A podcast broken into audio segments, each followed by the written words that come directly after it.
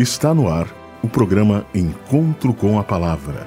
Apresentação: Fábio Sampaio. Bom dia, amigos da Rádio Germânia. Está no ar o programa Encontro com a Palavra. Estamos iniciando novamente este programa que lhe traz uma palavra de esperança. O título da mensagem de hoje é Deus nunca se engana.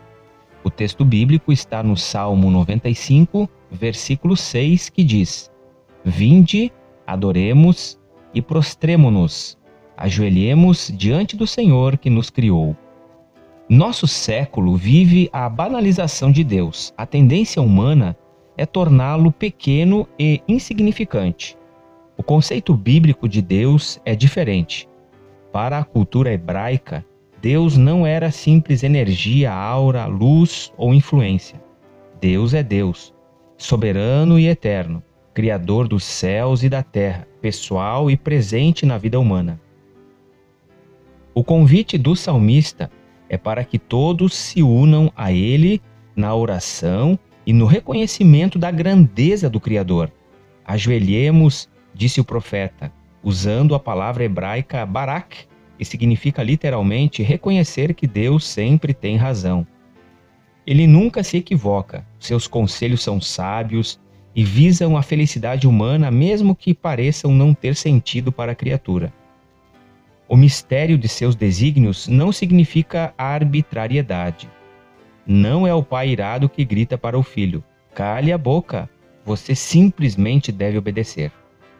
Esse aparente mistério parece indecifrável ao ser humano, que é limitado por valores mesquinhos e terrenos.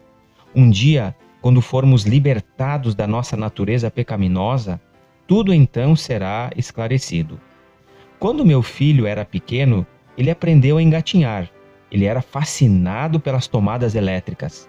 Gostava de colocar o dedinho nas aberturas das tomadas e assim punha sua vida em risco. Naquele tempo, seria inútil explicar a uma criatura de apenas nove meses a reação que poderia produzir a junção do polo positivo com o negativo. Quando eu dizia não, era só para o bem do meu filho, embora ele fosse incapaz de compreender. Essa é a razão que o salmista dá no texto de hoje, para adorar a Deus. Ajoelhemos, disse ele, reconheçamos que Deus é sábio, nunca se equivoca e só quer o nosso bem. Se você depositou a vida nas mãos de Deus, e apesar disso as coisas não saíram como você gostaria, confie no Senhor, ajoelhe-se, adore-o, porque ele sabe o que está fazendo. Não desanime.